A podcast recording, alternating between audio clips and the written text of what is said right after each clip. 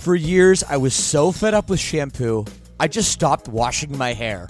I quit completely. I was so sick of poofy, frizzy, limp hair, distorting my natural oils.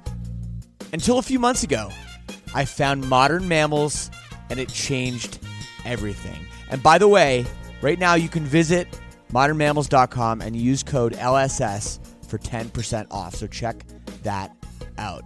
So, look, I heard about this through the podcast, and before I agreed to advertise, they sent it to me, and I was reluctant. But let me tell you, I should not have been. This stuff is absolutely magical. My hair felt better, smelled way better, and most importantly, looked better. And I know it will do the same for you as well. It doesn't have those hair ruining chemicals like other products, and it doesn't leave any leftover residues. It works. Don't believe me? Go read their awesome reviews online as well. Go to modernmammals.com and use code LSS for 10% off. Again, that's modernmammals.com for 10% off with promo code LSS. Don't forget to use our promo code LSS so they know we sent you.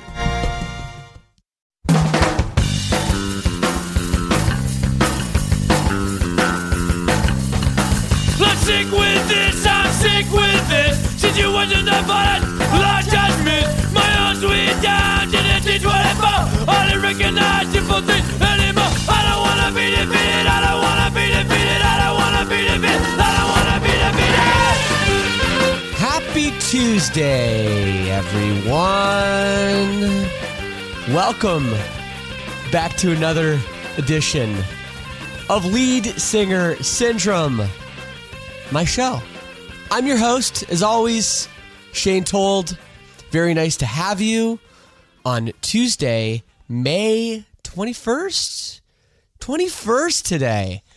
Crazy, man. This year is flying by. Uh wow. I I don't know. It's it's uh the weather here is still pretty shit. But hey, you know, I live in Canada. What do you want from me? So first things first, I got to apologize for my voice. I'm sure you can hear it through this very nice microphone. I am a little congested.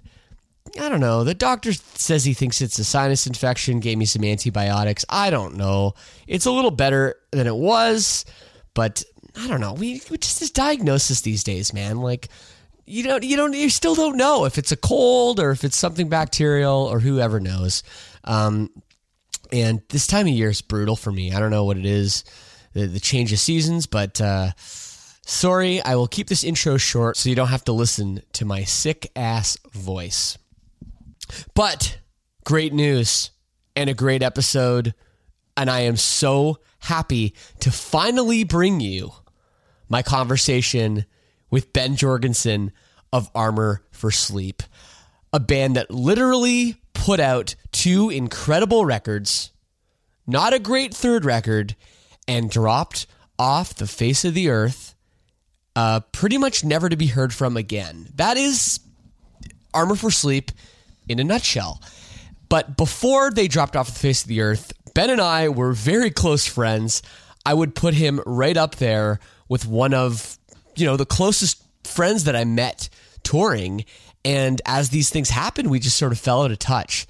And when I started the show, and we touch on this in the episode, but he was definitely in the real short list of people that I wanted to talk to and catch up with. And that's a beautiful thing that I love about doing this show is just personally that I get to talk to old friends and say, "Hey man, you want to like chat for an hour?" When do you get to do that with somebody you haven't spoken to in like 10 years or maybe longer? Very, very cool. And uh, I want to thank Ben so much for his honesty, for taking the time to do this. And man, this is a band that I don't think people have forgotten about because those two records that I mentioned are so good. But if you did miss the boat on Armor for Sleep, go back, listen to What to Do When You're Dead, listen to Dream to Make Believe, because these records are fire. Absolute fire. Before we get into that, as always, if you want to get in touch with me, hit me up. you can email me, leadsingersyndrome at gmail.com. Follow me on social media at Shane Told, at lead singer Sin or Syndrome, depending on your platform. I don't know if anyone even puts in the name of it anymore. People just search, and if it doesn't come up, they for, they say forget it. So whatever. Check it out. Don't check it out. It doesn't matter. But hey, you know, I looked at the Instagram numbers the other day.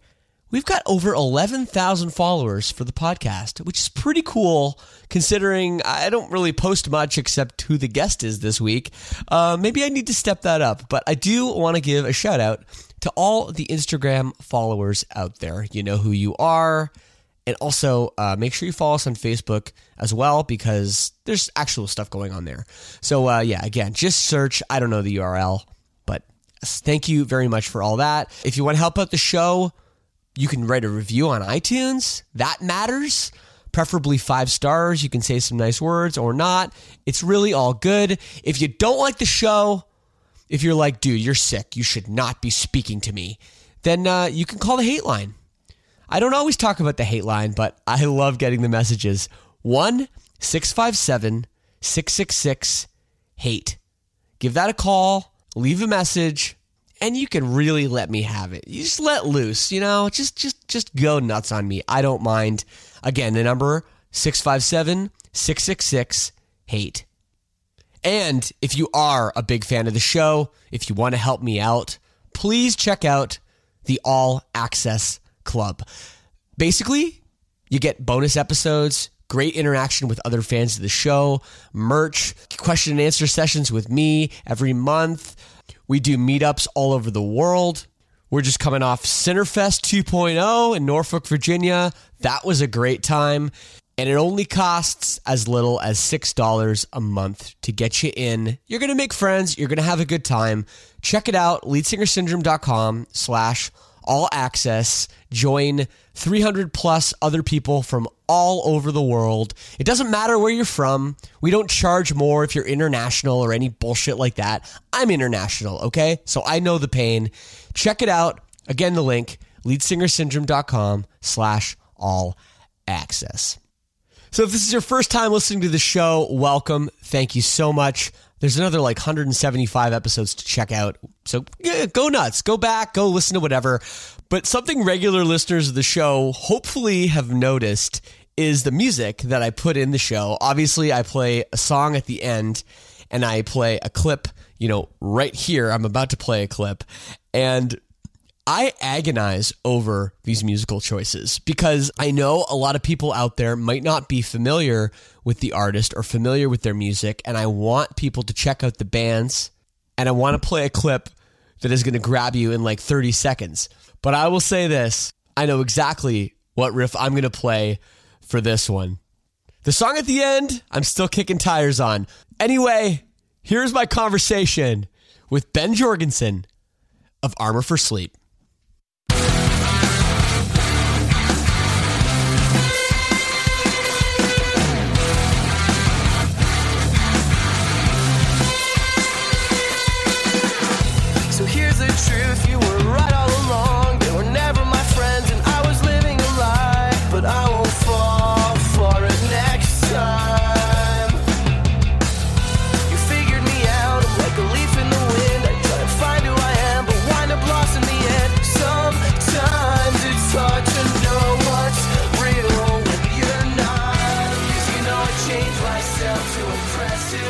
Is up, man? What's up, man? How are you? I'm great, man. How are you? Dude, I'm fantastic. It is it is awesome to talk to you. I haven't we haven't talked in like years. Um, I, I know. I can't even. I can't even remember the last time we talked. It must. I mean, it was definitely the last time we saw each other, but I don't even know. No, I know, I know. I, I like usually there's like, oh, I ran into you at some sh- like random show or something, Yeah. but I like don't even think so. Like I I don't think I've seen you since like since Armor for Sleep was together. yeah. Oh, for sure. And probably, you know, I probably it wasn't. Probably the last time I saw you was like a couple years before we stopped doing our thing. So it was probably like ten years ago or something, Yeah. which is insane. Uh, exactly, exactly. Yeah, and it's that's that's what I was like, you know, just poking around, looking at some like old dates and stuff. Because I, I like thought about you know talking to you, and it's funny because when I started this podcast, you know, and you just kind of go in your mind like, okay, who are some people that I like know really well that I would like Mm-hmm. to enjoy talking to on this thing, you know, and catching up with. And of course, your name came up like in my head, like in probably the top like three people. And I've done 175 episodes before before this one, which is just so weird.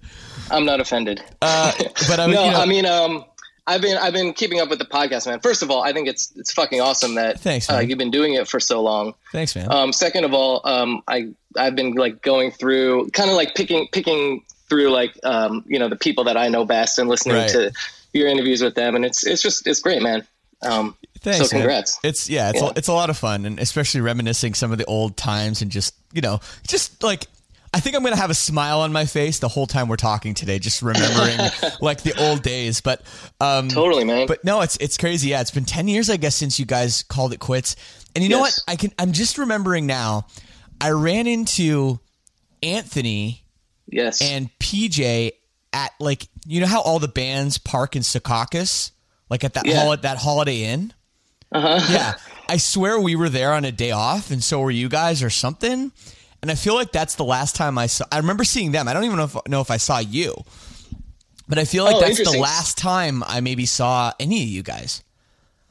Yeah, that sounds about right. Yeah, I mean that's where all the buses would would meet up. Yeah, I remember we would run into different bands that were like coming and going based on like their buses being parked there. Yeah, I know it's such a weird thing. Maybe I, we shouldn't put that on the record. Like all these fans are going to go meet all these bands at the oh, Holiday Oh, Inn in. Secaucus, but that's where everyone parks. Yeah, Uh, that's no, dude. It's it's been it's been wild, and um, yeah, man. I don't even know where to start. But um, I- maybe we should just start from the first time we met. Do you remember? I actually I don't I don't remember meeting a lot of people. I specifically have a vivid memory of the first time I met you guys. Okay, And uh, okay. it'll just be interesting if if we have the same memory. I know. So, Furnace Fest. Yes. Is that what you're going to say? 100%. Furnace Fest. What year was that? Two thousand three, 2003. Um, Alabama, by the way. Yeah. Yeah. Um, did Dillinger Escape Plan? Were they one of the headlining things? I want to say I thought it was Dillinger, but it may not have been. I remember like Taking Back Sunday played. Oh, yeah. And I think Andrew WK was Mm-hmm. like one of the bigger ones, and I think Hum played. Oh, did Hum play? I don't remember that. That's yeah. awesome. But it was such a weird festival because they'd they'd been doing it for years, and and then like it's like Alabama, okay, and we, we've never played Alabama since. That Yeah. was the Oh, first really? and last time we ever played Alabama in 2003. That's funny. But we were so obsessed with your record, Yeah. Dream to Make Believe, and we would listen to it in the van. I don't even know where we got it. And we would listen to it in the van and we'd listen through the whole thing. And like you know CD players back in those days, like in your car, when they would finish, it would just repeat, right? Like Mm-hmm. so we'd be, we'd be on this like long drive and the record would end and instead of like going to put on another CD, it would be like eh, just no one would say anything. We just listen to it again. So I remember so like funny. we were so stoked to actually like see you guys Yeah. play. And I remember Yeah, well- it was a yeah, rough sorry, show for you guys. Well, do, do you know why it was a rough show? I don't I don't remember that exactly. No.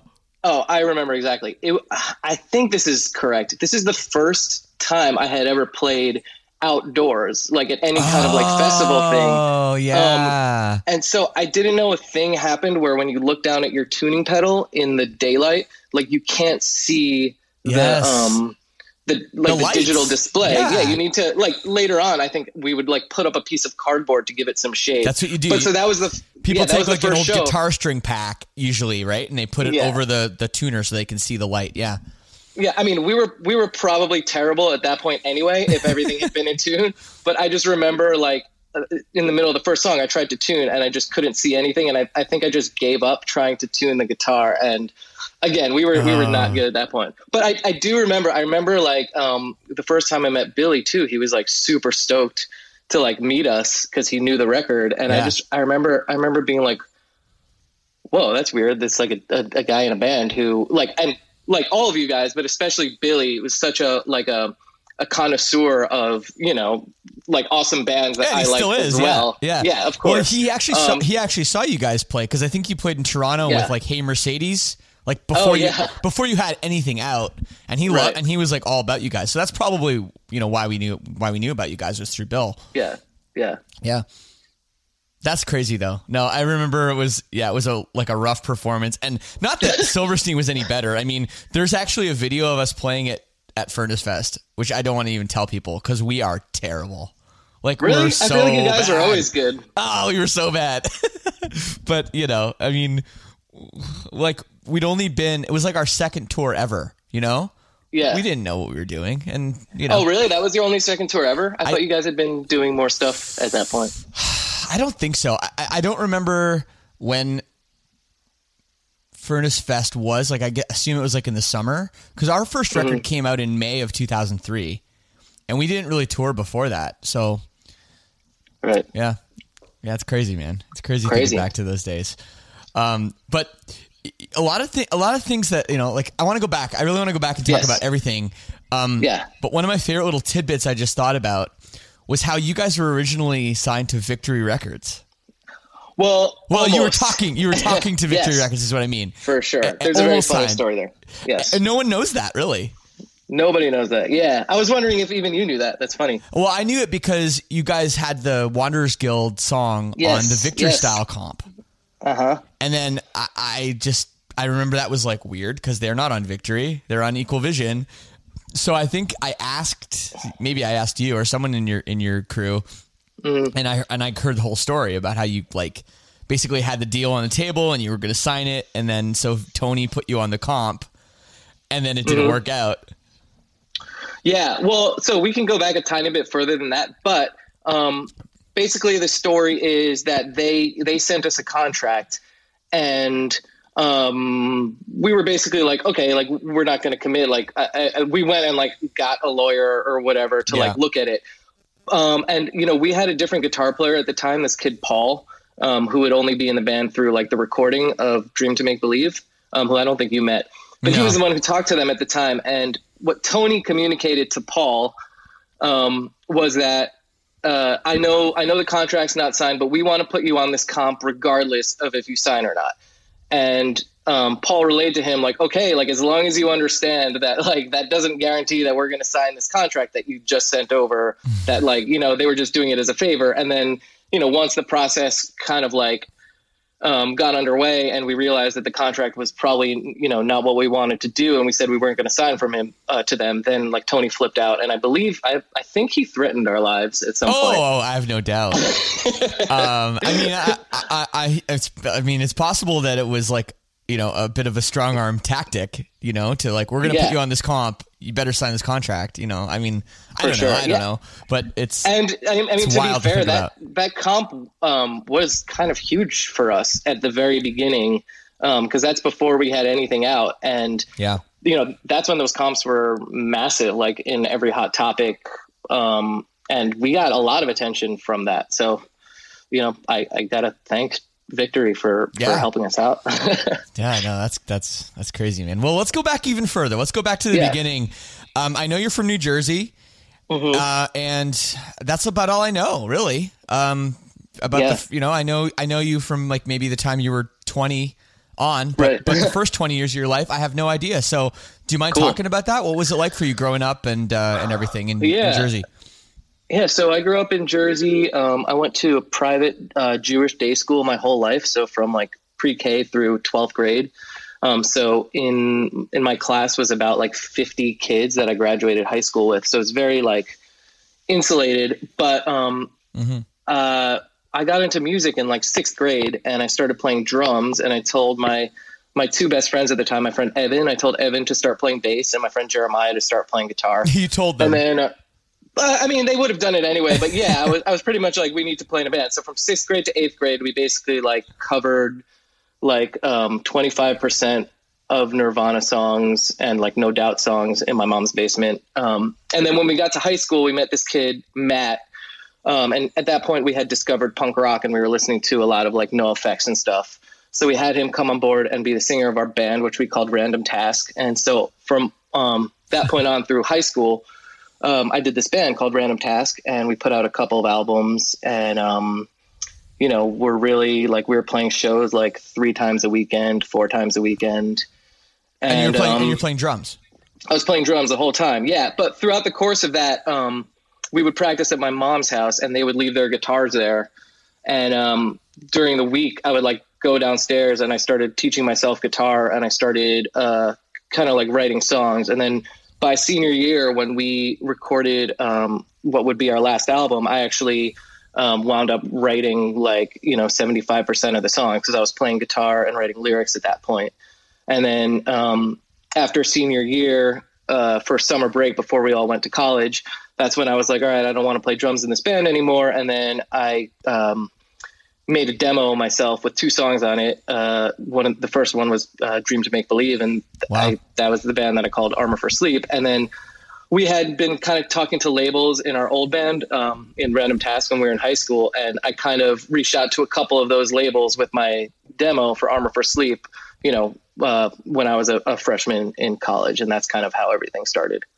Crazy. So you Yeah. you were in a, basically in a class like a private school class of only fifty, and you find like a three other people that liked music and could play. Yeah, well, we we, um, you know, my friend Evan and Jeremiah, we discovered the scene, which was like a ska punk hardcore scene in New Jersey at the time when Right. we were in about like seventh grade. So then for two years, our minds were just blown by these shows that were going on in New Jersey. And by the time we got to high school, when we met Matt, who was our singer, he had also been going to shows. So then we just kept, um, you know, digging deeper into punk rock, and we were we were like super like crust punky kids, and then you know that kind of transitioned into more like getting into hardcore and post hardcore as we went on through high school. So your parents, I mean, if you're playing drums, you know, any any parents that allow their kid to play drums are usually pretty cool parents. Um, Yeah. So your parents were really supportive. They didn't mind you guys making a racket, like. You yeah, know, well, it all was the time. it was my mom. You know, my parents were divorced, so Okay. uh, it was just um, my mom's house.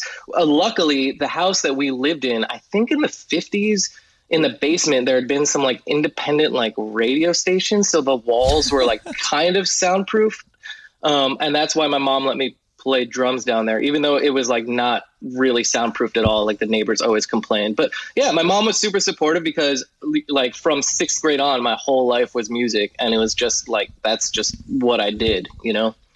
Um, yeah. So it was great. So the success came pretty quickly then, I guess. Like from when you made this Yeah. demo, you know, Mhm. you're, you're not even a singer, you're not even a guitar Totally. player, you don't really have Nope. any experience um, Absolutely. performing, and then you make this little demo, and like fucking Victory Records is calling. Well, You know, yeah, I mean, I'm sure it was a, like a little Yeah. longer than I'm than I'm making it out to be. No, it literally wasn't. So Okay, when I made okay. when I made that two song demo, I think Random Task we had we had a manager at this time, uh, this guy Heath Miller. I don't know if you know Heath Miller. He does shows. I know Heath um, Miller really well. I know Heath Yeah, Miller yeah. really well, and and I know Heath Yes. Miller. I mean, he still does our shows in New York, I Yeah. think. But Yeah. I know him because he was managing Boys Night Out, and Boys Night Out was like funny. the local other local band from where I'm from. Right. Right. It was Yes. like. Well, there's a few. There was like you know Silverstein and Boys Night Out, and then there was Alexisonfire and Moneen. Mm-hmm. We were kind of like, I don't want to call us the Big Four, but something like that for Southern Ontario emo. You know, um, so so that's how I know Heath. But yeah, he's he's Yeah. a he's a New Jersey staple. That guy. Yeah. So so Heath was um, our manager in high school. Um, uh, like pretty much like the last couple years. Anyway, he was like the business guy. But um, when I started Armor for Sleep, I kind of had like a couple contact numbers through like working with him. And I think the first demo, the first people I sent the the Armor for Sleep demo to was Victory. And like three days later, they called. Um, you know, they called me and said, "Hey, tell us about your band and at that point i had come back from the studio I, I recorded all the instruments myself like you said it was the first time i'd ever sung on anything like Right. not a singer and um, and then they were like you know we want to potentially sign you and it was really weird because all of high school you know my my old band we'd been just doing everything like working and then like immediately when i started this thing yeah like we we got this attention um it was weird Yeah, it's so weird. It's so Yeah. weird. And then instead of signing to Victory, you signed to Equal Vision, which is like the like the biggest rival of Victory. Um, Mm-hmm. But it was only a licensing deal, right? Which is kind of kind of a crazy Yeah. thing for a brand new artist such as yourself to be able to kind of hook up. Was there a lot of interest from other labels and stuff too?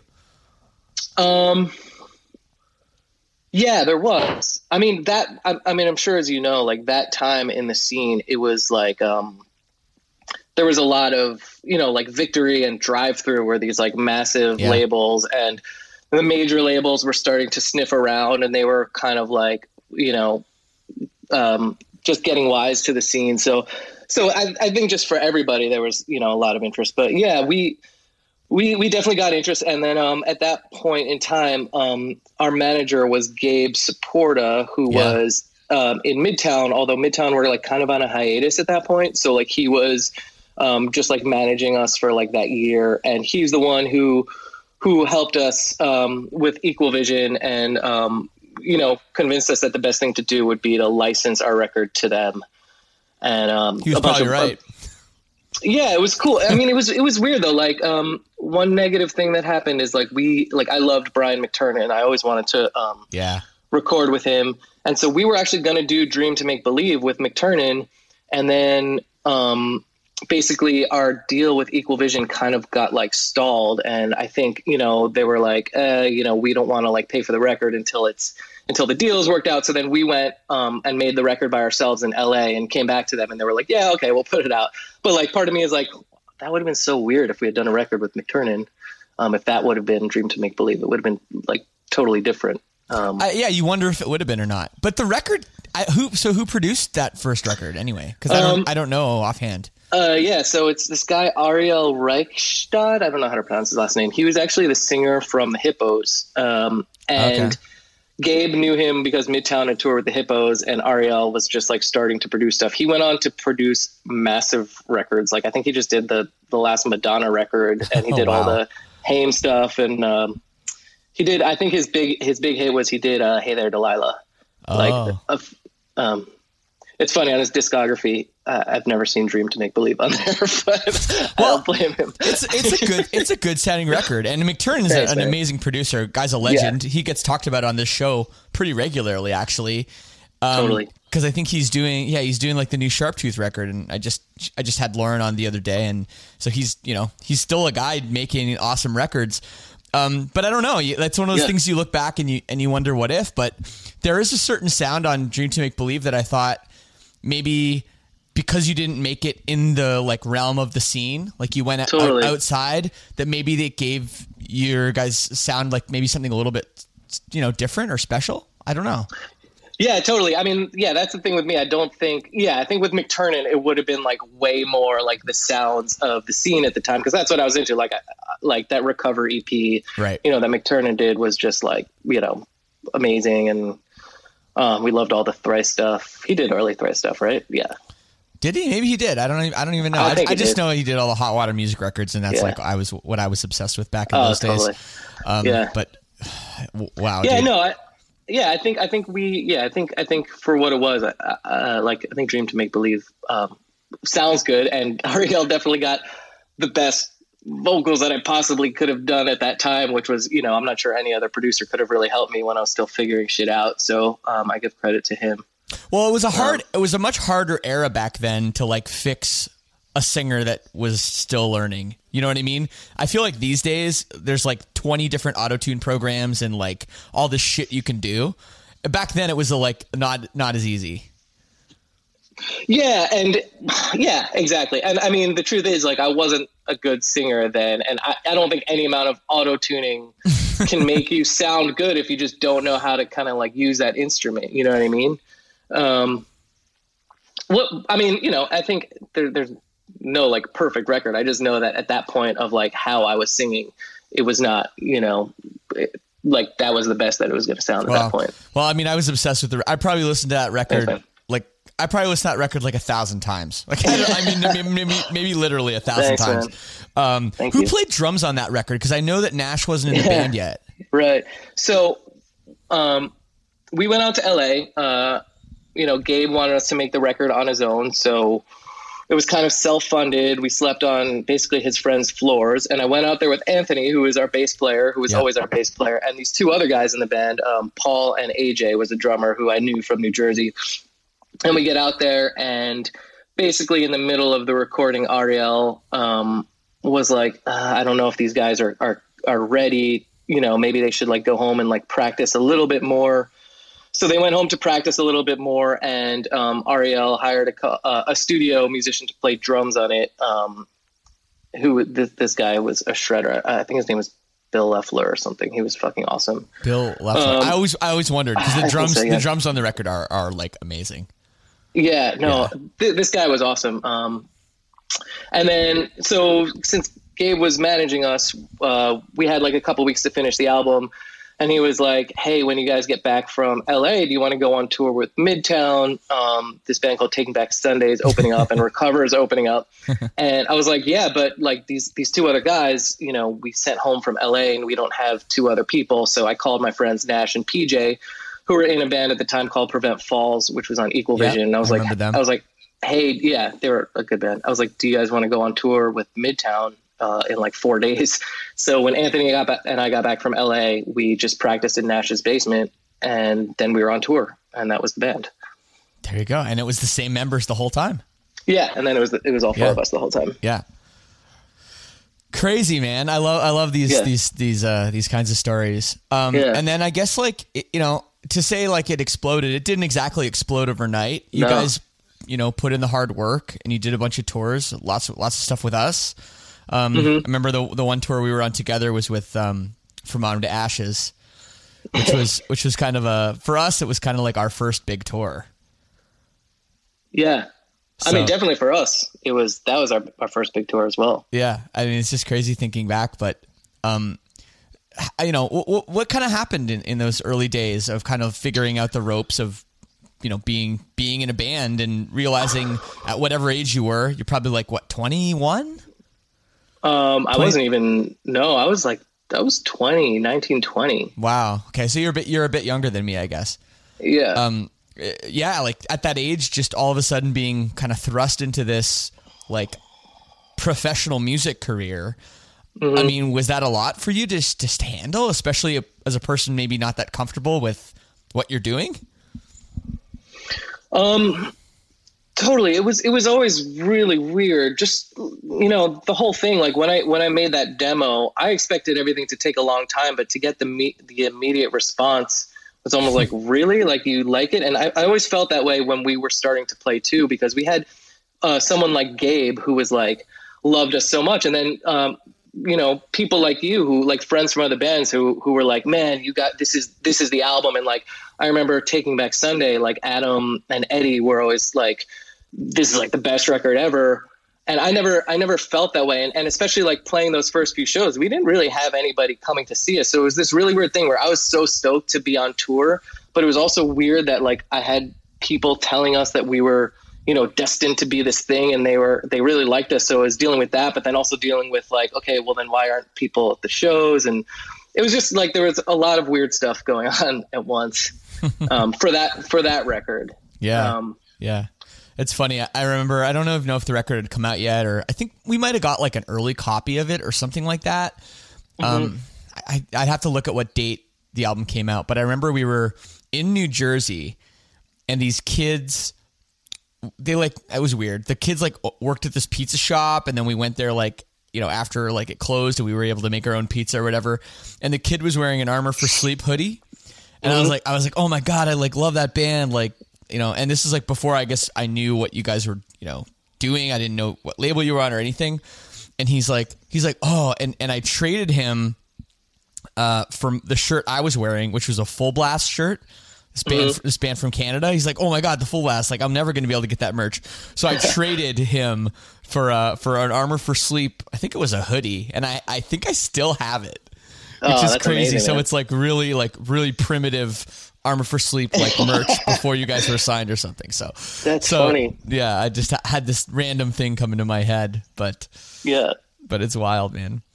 So you guys get some success, and you know you do some tours, and you, you gain a little bit of maturity, Mm-hmm. and then you make the record. Uh, the- I mean, come on, this is the this is like uh, become a very classic record if if you want to call call it the scene. I mean, Yeah. very special record. What to do when you were dead. Um, a record that has a extremely like high concept, very in depth.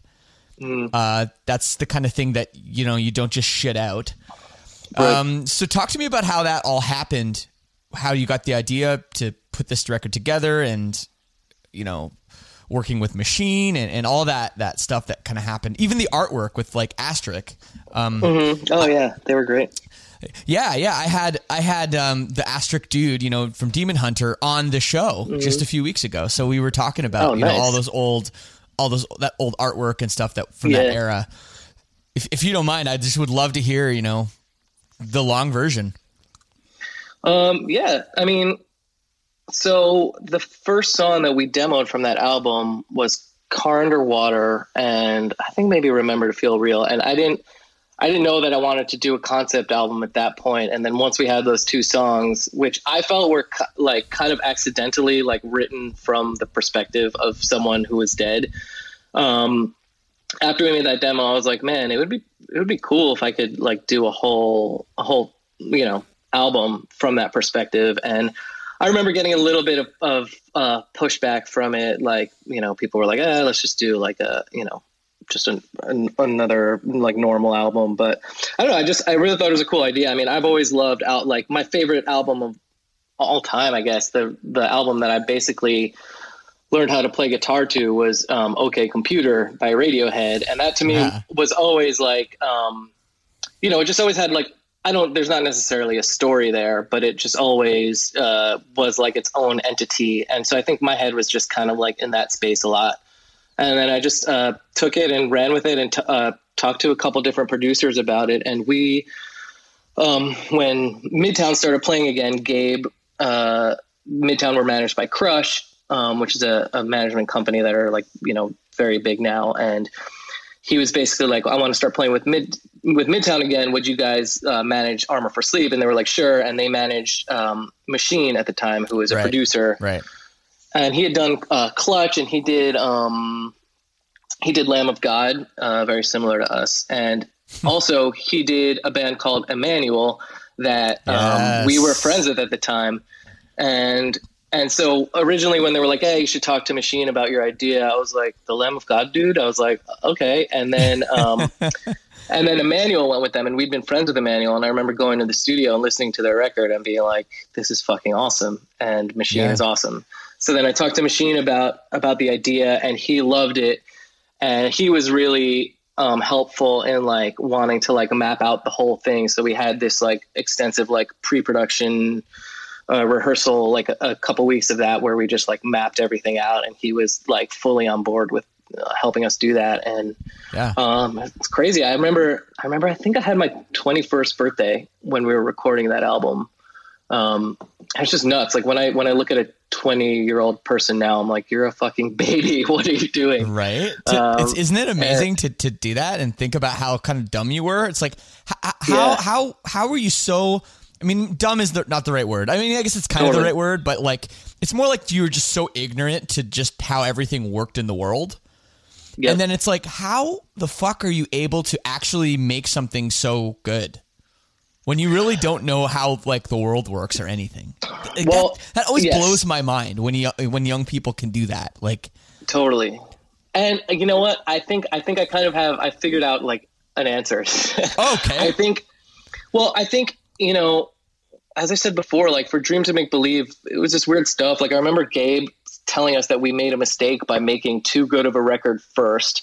And then I feel like it was kind of a letdown after that album came out because there were all these labels that were so stoked on us and by the end of that cycle, you know, we weren't like we we I mean, we, we were like slightly popular, but it wasn't like this big thing. And I feel like for the next record, no one was really like paying attention, and there were no, you know, we were just kind of off doing our, a weird thing, and there was just no, um, there was no pressure because nobody nobody was like watching us, you know. And I think that when kids do really creative stuff, it's it's a- lot of the times when, you know, no one's looking, you know, and they they're just Sure. feel free to be weird and they're not concerned about you know who's you know living up to expectations or Right. anything. And i think that's kind of where my head was at. I was like all right fuck it. Like no one really cared about the first record. Uh, let's just do you know something cool and see what happens You know, it's it's such a di- and you're wrong. A lot of people did care about that record, and it still sold like a hundred thousand copies or something. Like it was still big, but there's such Right. a difference in the world from back then to now, which I guess like people forget that back then, like I didn't even have a cell phone.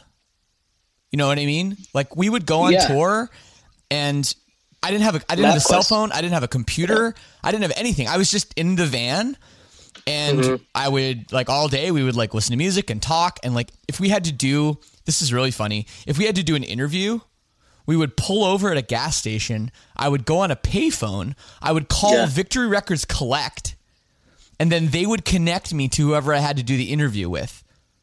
And then we would just wait, like if it was like let's just say like a half an hour, we would just wait at the gas station until I was done the interview, and then we'll get back in the van and uh, continue on our drive. And then we'd get to the show, so we'd load in, we'd hang out, we'd play, we'd talk to fans, you know, sell merch, Yeah.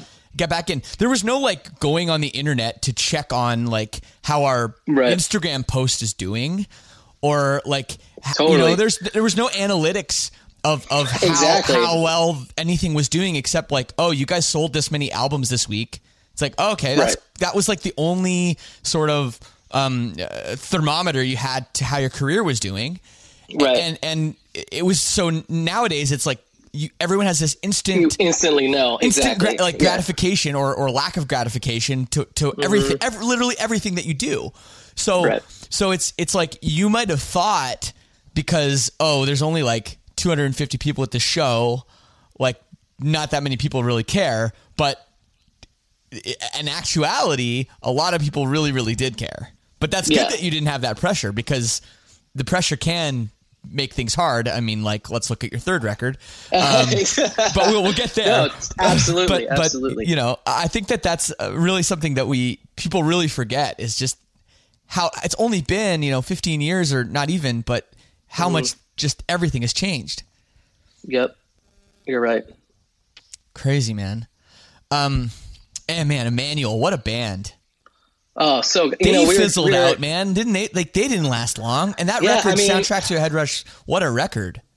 I was just listening. Uh, my wife and I were just like rocking out to it, and I was like, you know, I was I was trying to explain to her. I was like, you know, this record like never caught on, and she was like, I don't understand that. And I was like, as good as it is, it just wasn't on the pulse of like the sound that people wanted in the scene, even though it's fucking amazing.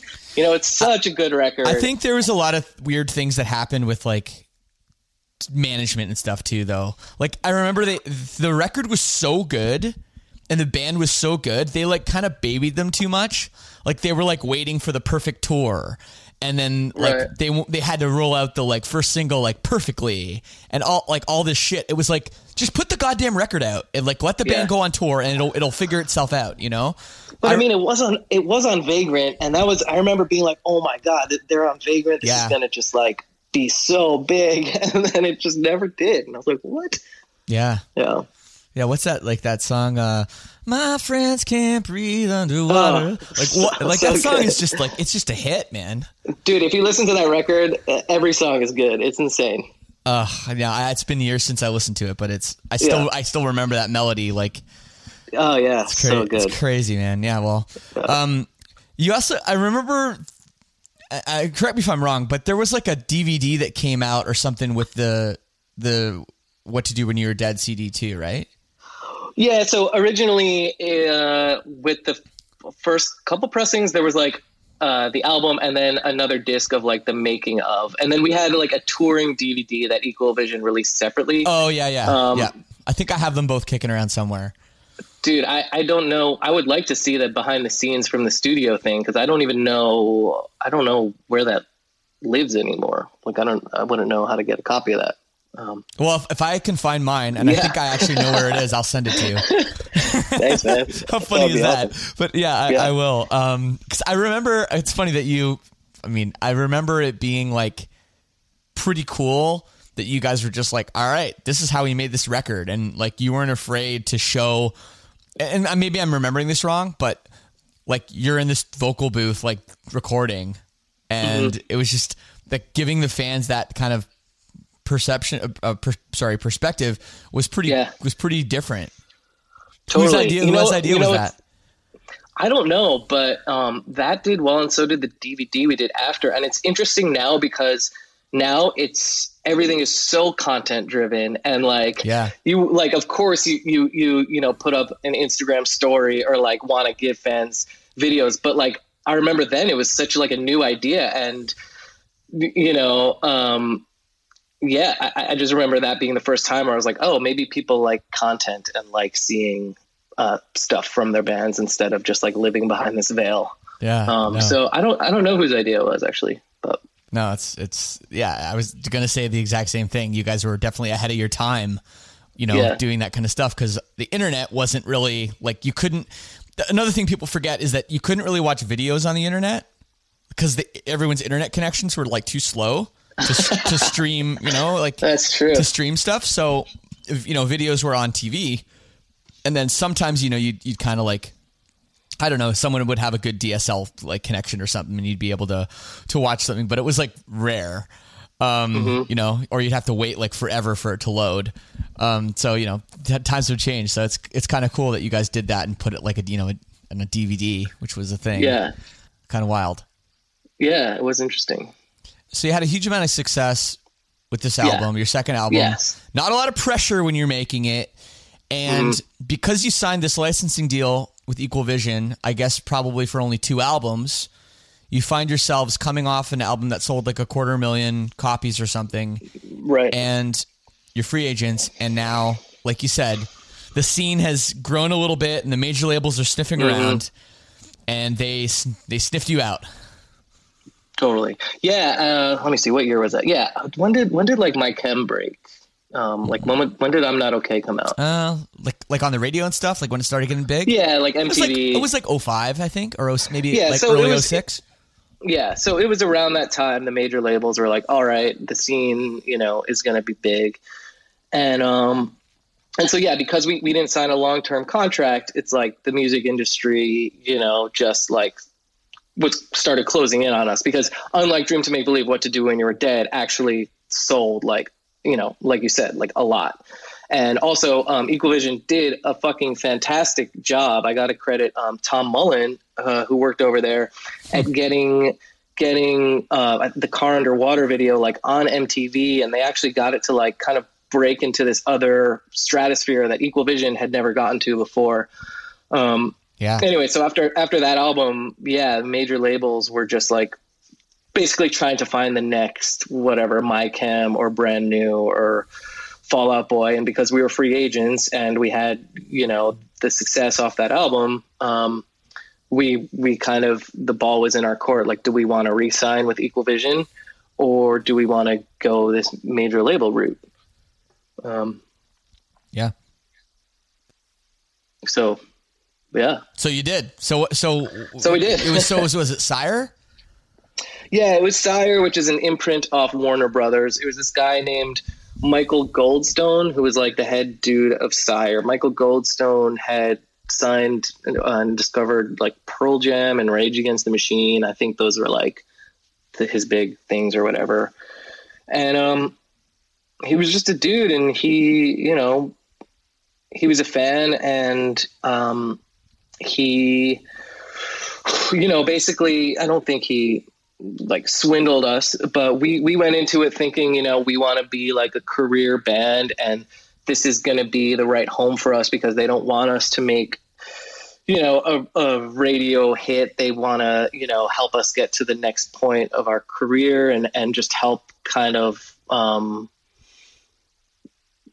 help just keep help helping us make great art you know? That's that's at least why i thought you know like okay cool i mean looking back on it now equal vision would have done the same thing Yeah. um you know i guess just at the time the situation seemed like okay kind of keep doing what we've doing uh, what we've been doing or take the second route which is like okay keep doing what we're doing plus it could be even bigger you know so Sure. Sure. um, which I don't think necessarily was the correct viewpoint, um, you know, but that's kind of where we were at the time. So, what was the thing going in? Because you made the record with Machine again.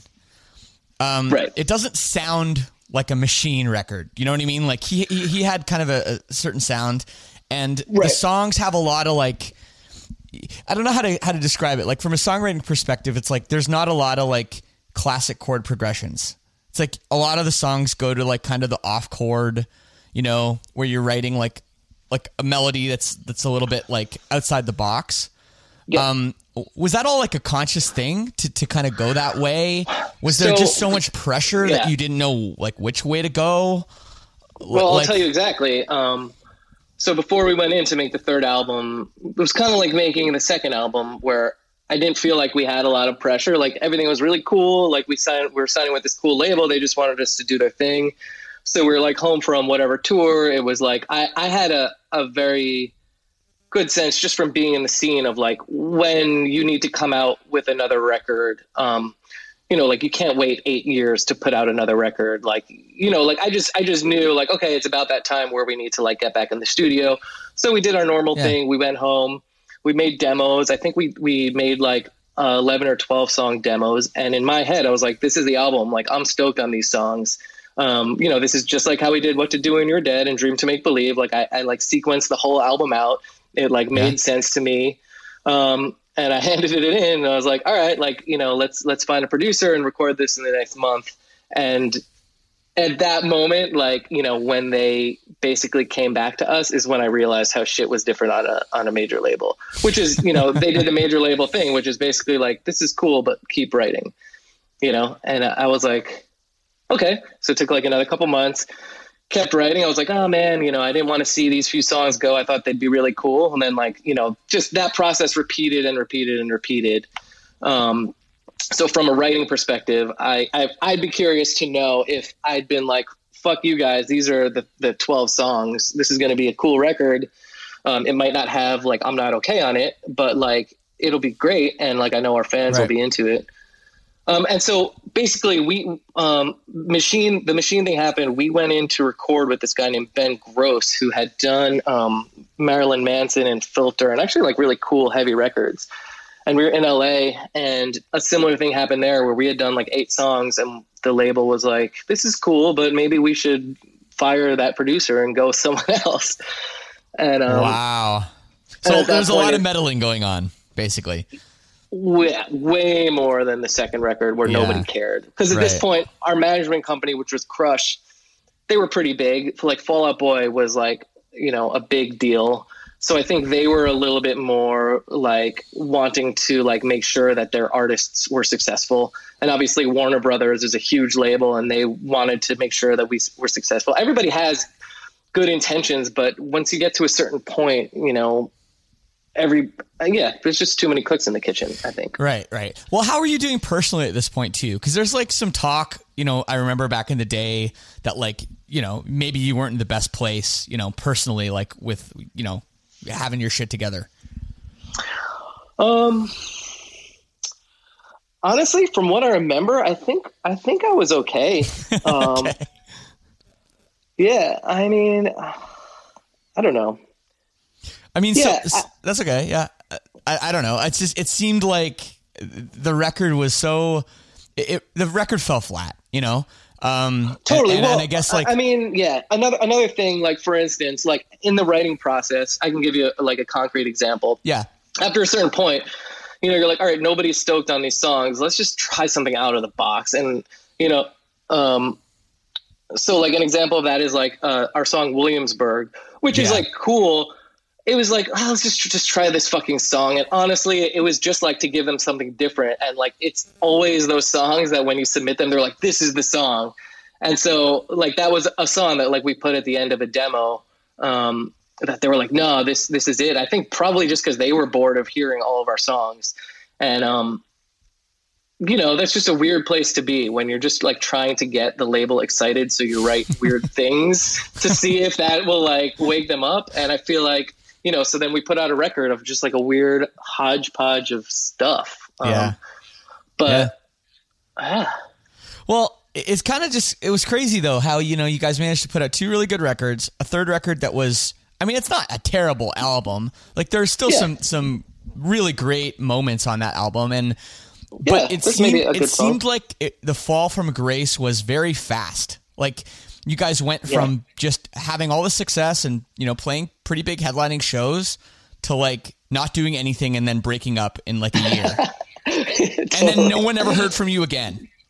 totally. and it's been 12 years. Like seriously, other than coming back and doing some like reunion Yeah. stuff, it was like just fell off the face of the fucking earth. totally. And and like what Uh, what happened? Like what went on there? Yeah, so like, so I, I kind of, I did my best to kind of explain, like, you know, just like the clusterfuck of that third record. Yeah. And also, so it was, it was a clusterfucky kind of collection of songs or whatever.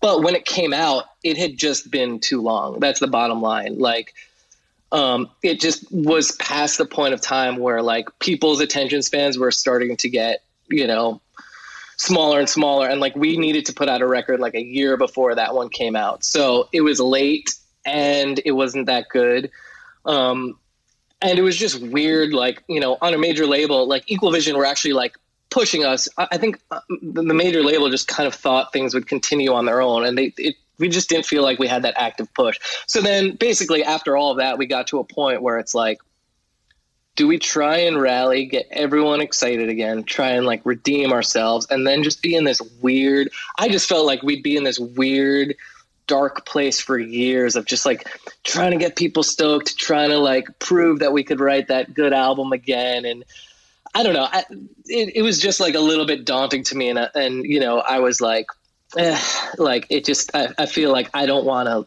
you know, I, I just didn't want it to get any messier at that point. point and I thought we'd done you know really cool stuff with the first couple records and you know I thought I always thought like what Refused did was kind of weird but kind of awesome because they just didn't like keep trying to dig themselves out of whatever um, you know they just let that album kind of live on after themselves and, Right. you know I, I guess I kind of wanted to do that um, Right. Did you have a plan? Like, I mean, I don't exactly know what you've been doing for the last 10 years. Um, you know, uh, really, I, I, w- was the, what was the plan t- after the band broke up? Like, I know you had the little electronic project for a minute, um, Yeah. but you hadn't, I mean, you haven't really done anything in music. Uh, what, what's, what have you been doing? Yeah, I mean, um, I guess I guess the bottom line, I just like I, I guess I realized, um, you know, I was never. I, I don't know. I think I think social media kind of when social media started coming out, it made me realize that like I'm not the kind of guy who's like constantly like, look over here, look at me, like I'm gonna do this. Like I feel like Armor for Sleep just became popular kind of like accidentally, but like I never had to be that guy. And like moving forward, if I wanted to be the singer in a band, I feel like with social media and everything, it's hard it's hard to do it and not kind of have that thing. And I just I didn't I didn't really want to do that after after that. So yeah. Yeah, well, I, I totally, I know you and I know that and I, way you know there are. are exceptions and you're you're an exception like i always thought of you as like a very non-douchey lead singer like i always you know what i mean i was always like man shane is just like a normal dude who's fucking awesome but you know there are those dudes who are like the singers you know the singer of the band that's i just didn't want to be that guy you know Yeah. what i mean um yeah. so Well, I mean, just as a songwriter and just you know everything, like as a musician, and how you know you're able to put together this two song demo, and like everyone gets so excited about it. Then you put out these two amazing records, and the third one, I mean, you you got fucked over. I'm just, it was like, Oh, well. I just like, what's this guy doing? This guy's amazing. Why is this guy not not putting music out into the world? That that's kind of my question, you know. Um, and I guess you just Yeah. part of it was you were just disillusioned with the whole thing. Is that fair? I guess. I mean, a couple things. One, I honestly feel like if if we had gotten like as big as Silverstein was, or like Taking Back Sunday, it would have been harder to like walk away. But I remember somebody said that said to me once, like you're you're lucky that you guys never got like just a little bigger. You know what I mean? Because like to me, it's like I feel like there was just wasn't that like a massive pull to like need to stay in it, you know? I, I guess, but I Um, thought you guys were really big. Like I thought you guys were as big as Silverstein. I mean, you guys sold Uh, as many so. sold as many records. I mean, maybe, Maybe not quite, I, I but but close. I mean, if you were on Victory, you would have been definitely as big. right? Yeah. um. Yeah, I don't know. I, honestly, I think for me too, a lot of it was like um, to make a, a stupid analogy. I remember when I was a kid, like I, I really like loved like you know magic, like card tricks, and like I'd figure them out so I could show them to my friends.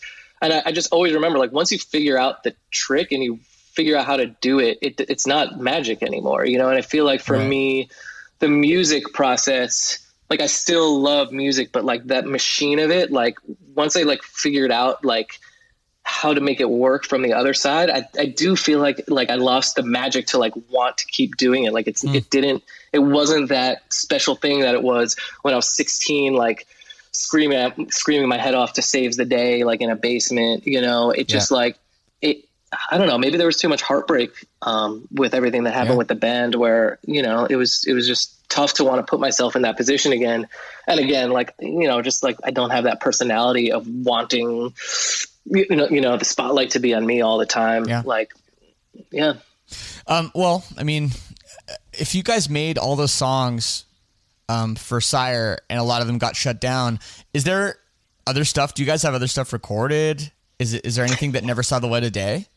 Yeah, there is. And we, we've talked about maybe, maybe putting some stuff out. Um, I know, I, I think next year is the uh, 15 year anniversary of uh, What to Do When You're Dead. And I know Equal Vision are going to do um, maybe, I don't know, I haven't talked to them about it, but maybe some kind of pressing or something. And so I was thinking maybe there there's like stuff worth um, putting out on Yes. In yes, some please. way. Yes, please. I Let's don't know. it. There's also a lot of stuff not worth putting out. I will say that. so, um, but yeah, I don't know. I, I miss it, and like, you know, I'm I'm different than I think at the beginning. I was like not bitter, but I was like, fuck this. Like, I don't like I don't even care to like ex- like want to be like explain myself in any way. And now, like, I'm more open to the possibility of like you know putting stuff out or or whatever. Um, yeah. but yeah. Yeah. Cool. Well, that's cool. Um, yeah. So I have a couple fan questions here. Oh, sure. Uh, do you, if you don't mind. yeah, no, no, no. Um, this question is: You're married to Katrina Bowden, yes. who people Yes. know from mostly from Thirty Rock, but she's been in a bunch of things. Mm-hmm. Um, is it true you went to high school together? Uh, I don't know if that's true. Um, but how did you guys meet? And uh, Mm-hmm. I guess that's just the question. Um, so part A is no, that is not true. We did not go to high school together. But you're both from New she- Jersey, right? Yeah, we're both from New Jersey. Uh, she went to um, private Catholic school, so we actually met on the set of a Fall Out Boy music video, um, the Dance Dance music video. Which, if you Oh, go yeah, on yeah. YouTube, you can watch it. Right. Um, she was um, in the video, and I I think about this all the time because our manager Alex at the time called me that morning and was like, "Hey, Fall Out Boy is doing a music video in uh, upstate New York, and the guy who directed it is this guy Alan Ferguson, who had just uh, directed the music video for our song "The Truth About Heaven" like a Oh, few okay. weeks before."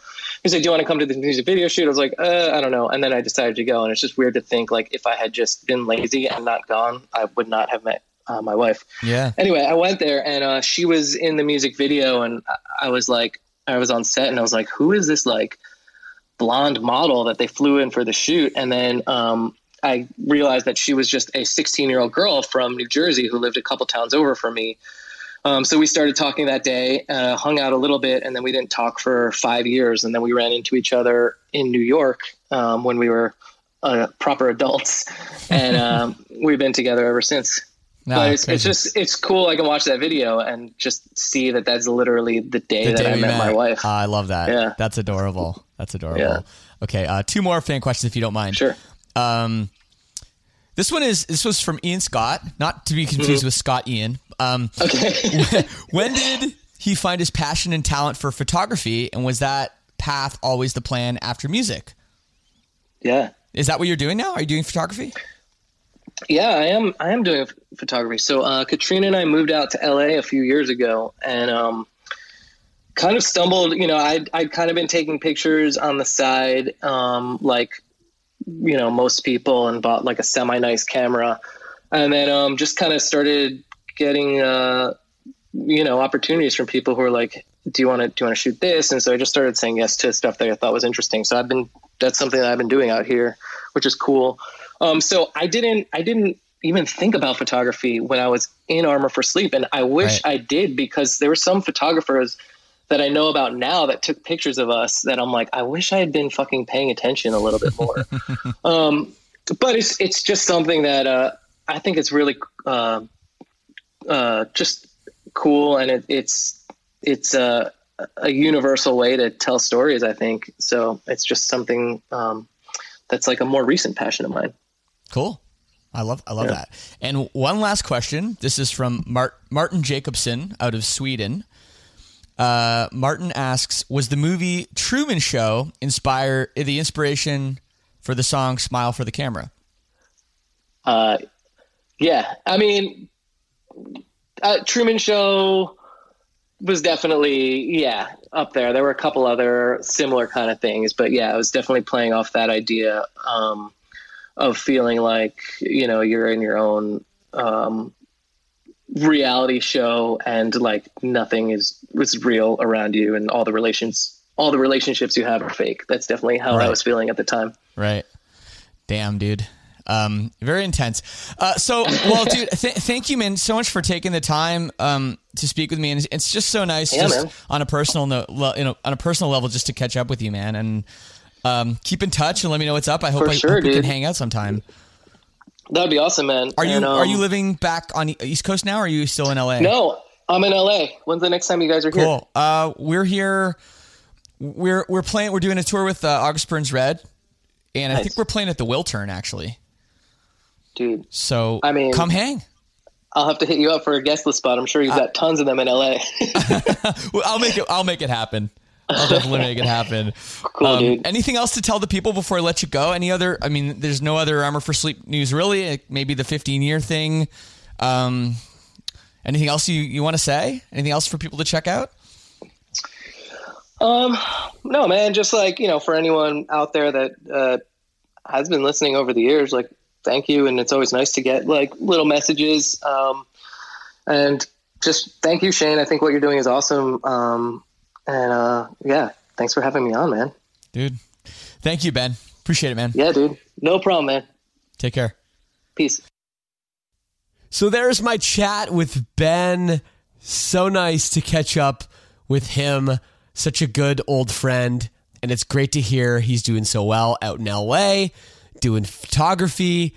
It's really, really great. I hope he puts out some music again. I want to hear what's in that brain musically because I know there is some incredible stuff. And man, maybe we're going to get some old Armor for Sleep unreleased material. Did you hear him say that? That is very, very, very, very exciting. Give him a follow on social media at Ben Jorg. And again, a big thanks to Ben for taking the time to do this. Next week, I will be back with another brand new episode. We got some good guests coming up, some really, really awesome stuff. I, I like the surprise. I feel like maybe it's best for me just to tell you who the guests are, but but there's some weird Tuesday morning, Christmas morning feeling that I want fans of the show to have where they're like, who's it going to be this week? And, and some excitement there. Maybe I'm just completely deluding myself, but regardless, please hit the subscribe button because we've got some really good stuff like Ryan from Yellowcard. He's coming up in a couple weeks. So yeah, we got some good ones, some really, really good ones. So make sure that you are subscribed. All right. So I always play music at the end of the show and a little disclaimer before I pick the track. Now, if you heard the clip at the beginning, if you heard what Ben said and you're not familiar with the band, go on Spotify, listen to the popular ones Car Underwater, The Truth About Heaven, Dream to Make Believe. Those are great tunes. But I'm going to play one of my favorite songs from the Dream to Make Believe album. This brings me back to 2003 and driving in the van. No air conditioning in the American South. Oh, those were the good old days. Here is Being Your Walls. Peace and love, everyone. See you next week.